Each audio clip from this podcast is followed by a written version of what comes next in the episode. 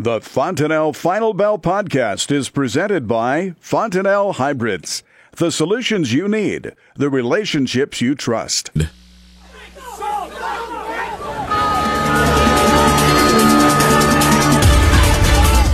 Good afternoon. Welcome to the Fontanelle Final Bell here on the Rural Radio Network. I'm Susan Littlefield. Brad Kooima joining us with Kooima and Kaemingk out of Sioux Center, Iowa. We look at the markets, and I think we're going to, just because I love talking cattle with you, we're going to start on that side of the fence today. We look at the cattle numbers. Um, bids, you talked about indicating some fully steady money. We're in the midweek. It's not too often we hear talk of bids this early in the week.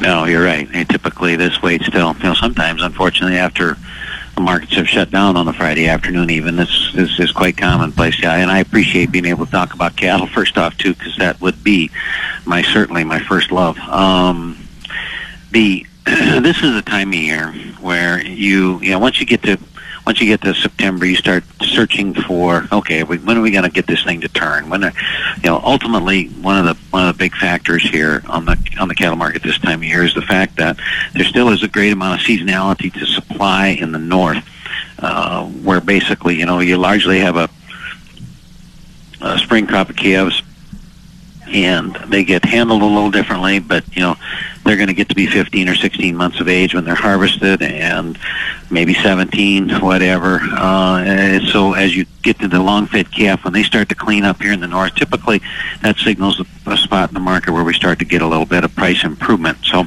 you know, last year the last couple of weeks of October were significantly higher. Um, in fact, the cash market rallied about $13 during the month of October last year. Uh, that was a little bit of an exception, but still this time of the year seasonally is when you start to, you know, search for, okay, are we through some of these big cattle in the north? Are we going to finally start to pick up a little bit of steam? Uh, we had a solid day-to-day chart-wise. If we'd have closed above 118.50 on the December's, that'd have been even more boisterous here with our call today, uh, but we got right up against it. So it feels to us here like cash market's going to be higher. Some this indications already of fully steady in the north. I think the south is is going to be a couple dollars higher, um, and and likely next week we may see even a little more strength from that as well. So. I think the cash is going to start to improve pretty decently as it needs to because it's discounted to the futures here. But I really expect here that the next round of news cash wise is going to is going to be a lot more to the producer's liking. Looks like some moderate movement seen already this week in the box beef as well. The beef market has um, last two weeks, some of these packers slowed up their kill a little bit. There was a little concern that maybe, you know, maybe we'd seen just a little bit of a slowdown uh, in some of this beef business, which has been nothing short of spectacular. But uh, now this beef thing has kicked in gear pretty well. Um, I'd say the middle meats continue to be really strong, and, and by middle meats I mean the the, the steak cuts, the high price stuff. Okay, the loin, the the, the ribeye, the the rib meat. Um, uh, what's been a little bit draggy is the one thing that usually is is uh, our kind of our uh, bell ringer this time of year, and that's the that's the grind of hamburger stuff. So, anyway, the, demand has been really really good, both from a domestic and a global standpoint. And um, I guess you know, the next demand thing that you'd look at seasonally, of course, would be when you start to approach November. Um, you typically would get a break in the market uh, around Thanksgiving into the first week of December, and then typically the beef market would start to pick up, which then is usually fueled by the real high price stuff. Uh, you know, the, the the loin and the prime rib and the stuff like that for the Christmas, uh, New Year stuff. So, you know, by and large, I think that the the, the demand side of the markets is fine. Uh, the one thing though I, I, I keep a chart of the S and P futures, stock market futures. You know, um, uh, on one of my screens all the time. Uh, you know, today is a is a real bad day, uh, and we've had a couple of them lately. So uh, we got to keep a little bit of our our head on straight here in terms of you know, if there's a girl in the closet or whatever, uh, it would be, you know, if we would catch a correction here on the stock market deal, that might change things just a little bit psychologically. Well, I'm curious, how much is the stock market going to have an effect on the way we see these livestock trade? Well, I think it's important to remember that I'm, you know, I'm still a fundamentalist at heart, although I do algorithmic studies and all kinds of technical studies too. Because if you don't, you you're you're you're if you don't change with the times, you you, you get run over by it. You know, so but those of us that still work at fundamental stuff, you know, there's nothing on the supply side that's would make you excited. Okay, uh, not in terms of poultry supplies, certainly not in terms of hog supply. My goodness, you know, I mean, we're so far over the top of what the old record was on pork supplies. It's not even funny, uh, and you got record beef production. So, I mean, from a red meat standpoint, from a meat standpoint, we got supply. So, you know, you better have perfect demand. Uh, so, I that's why I'm sensitized a little bit to if anything would happen to you know cause you to you know trip just a little bit, stub your toe a little bit, you know, it probably would have more impact than it would have otherwise. Now, you know that brings us to a whole other issue here, I think, and and, and I and I, I just would not be I'm not a political person at all, but I think as it relates to the market, you know, some of the market's reactions here as we move to the midterm elections are certainly going to be interpreted one way or the other, depending upon how that election goes. I would suppose. I want to talk to you more about that in the second half. Before we uh, jump over there, let's look at these hogs. I mean, you talked about the talk of the might with stop taking hogs from China. How is that affecting this hog market?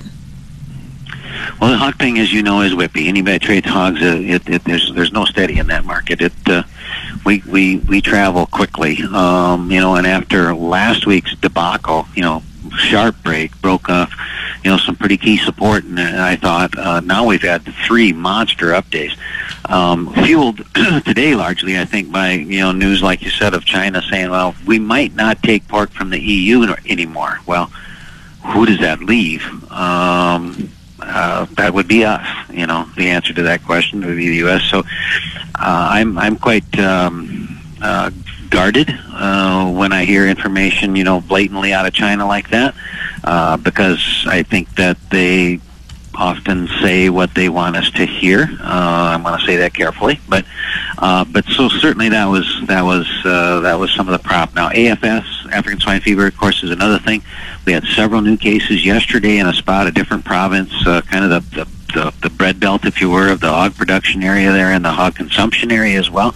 And that was part of the reason yesterday. So we're getting some kind of ancillary news that's giving the hog market a rally. I Folks, we've got more of the Fontanelle Final Bell coming up in just a moment. We'll take a look at the grain side of today's trade. You're listening to the Rural Radio Network.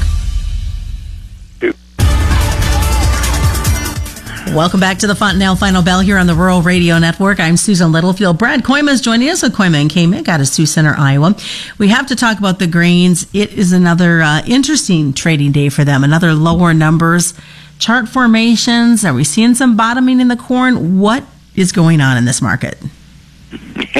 yeah, we have to talk about the grains. Huh? Yeah, I know. I'm kidding. Of course, we have to talk about the grains. It's important to a lot of people. I, I and I, I don't mean to suggest that it isn't. I, I just am having a hard time coming up with something that that's entertaining and or clever or enlightening uh, or something that you haven't heard before. Um, um, you know, obviously the market is under the crush of big supply.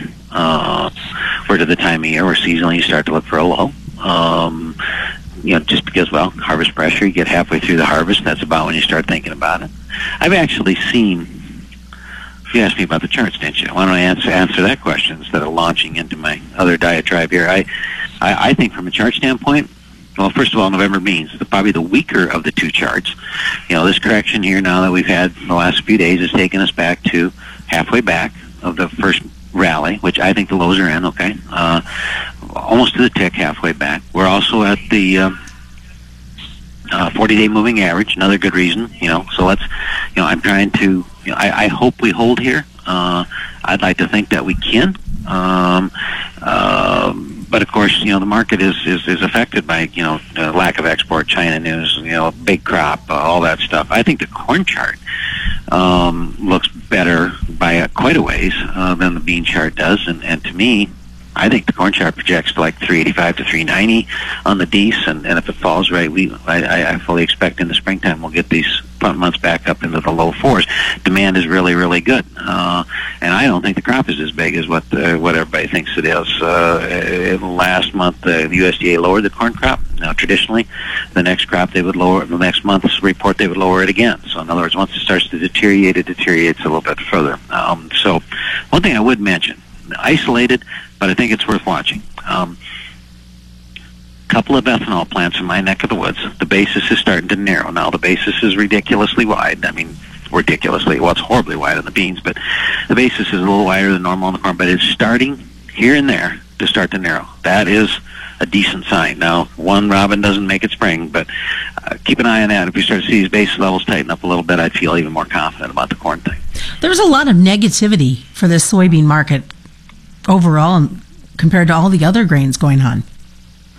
Oh, yeah, Susan. I mean, first of all, we got we got uh, stocks to uses ratio that is horrible.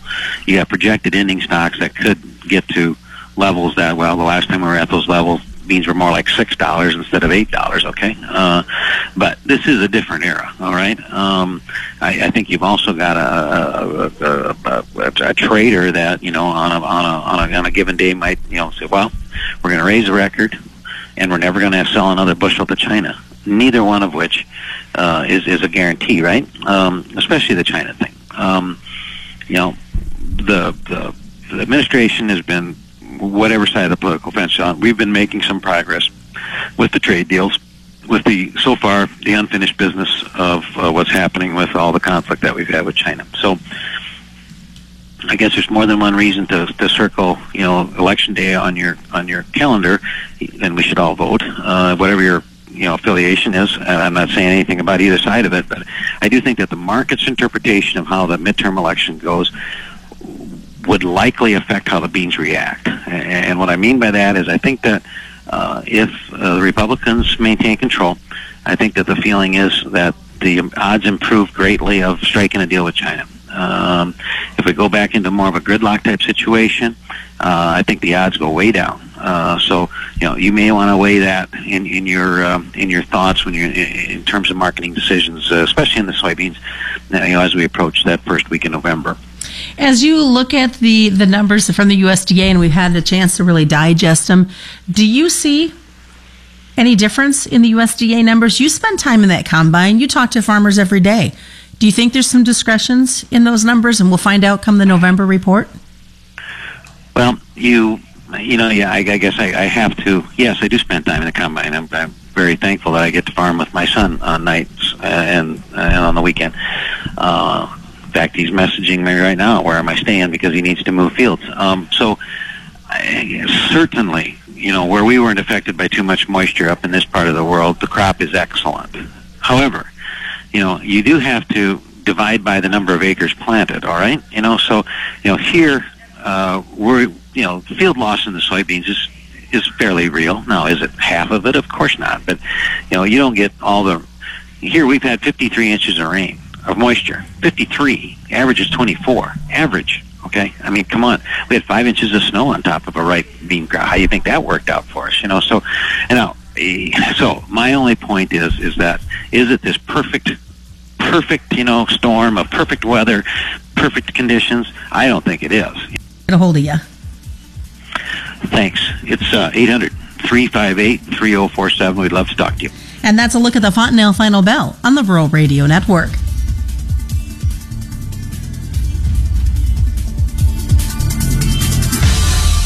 You're listening to the Rural Radio Network.